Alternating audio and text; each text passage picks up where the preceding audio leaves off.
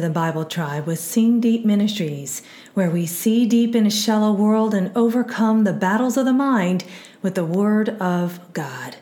You know, 100% of everyone alive will die, and yet we don't tend to live in light of that reality. Christ took the sting out of death so we would not have to live in fear of it anymore. Christ accomplished great things for his people in removing shame and death. How now shall we live?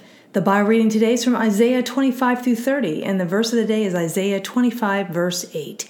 He will swallow up death for all time, and the Lord God will wipe tears away from all faces, and he'll remove the disgrace of his people from all the earth.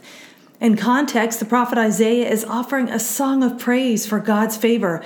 Isaiah speaks of what God has done for his people and then shifts to what he will do. Friends, the greatest fear most people have is of death. We cannot circumvent that reality. But God's promises help us to understand that death, while an end, is also a beginning of the unfolding of God's plan. Revelation 21 4 echoes the same promise Isaiah shared death will be no more. He will wipe away every tear from their eyes, and death shall be no more. Neither shall there be mourning, nor crying, nor pain any more, for the former things have passed away.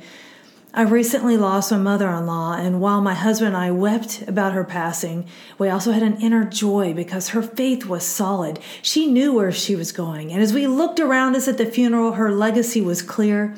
Almost every grandchild was walking with God.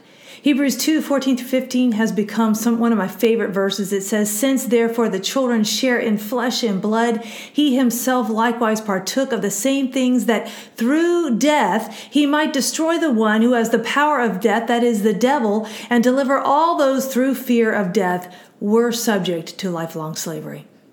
We don't have to fear death. Christ already endured it on our behalf. The permanency of death and the separation from God and all we love. Keywords. The keywords that stood out to me were swallow and reproach. The word for swallow is balach, and it means to make away with, to destroy, to consume. Friends, Adam and Eve brought the curse of death upon us, and the second Adam, Jesus Christ, has swallowed it up. It is no more.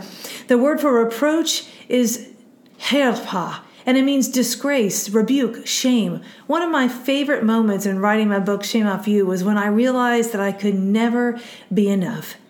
Shame minimizes us and makes us feel like failures. But God, Christ is our sufficiency. He is enough. And when I'm not enough, and I'm no longer condemned then, because Christ covers my weaknesses. Moreover, Christ came and set with the joy set before him, endured the cross, scorning its shame. He scorned shame, and endured death to gain our souls. Hebrews 12, 1 and 2. Shame is no more.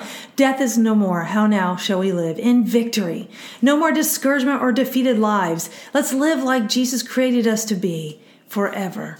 The thought of the day he will swallow up death for all time, and the Lord God will wipe tears away from all faces, and he will remove the disgrace of his people from all the earth. Application Friend, do you believe in Jesus and eternal life? John 5 24 says, Truly, truly, I say to you, whoever hears my word and believes him who sent me has eternal life. He does not come into judgment, but has passed from death to life. Christ has swallowed up death forever. Now let us live the life we have faithfully for him. Go with God, friends. Be in His Word and tune in tomorrow as we head back into the book of Psalms.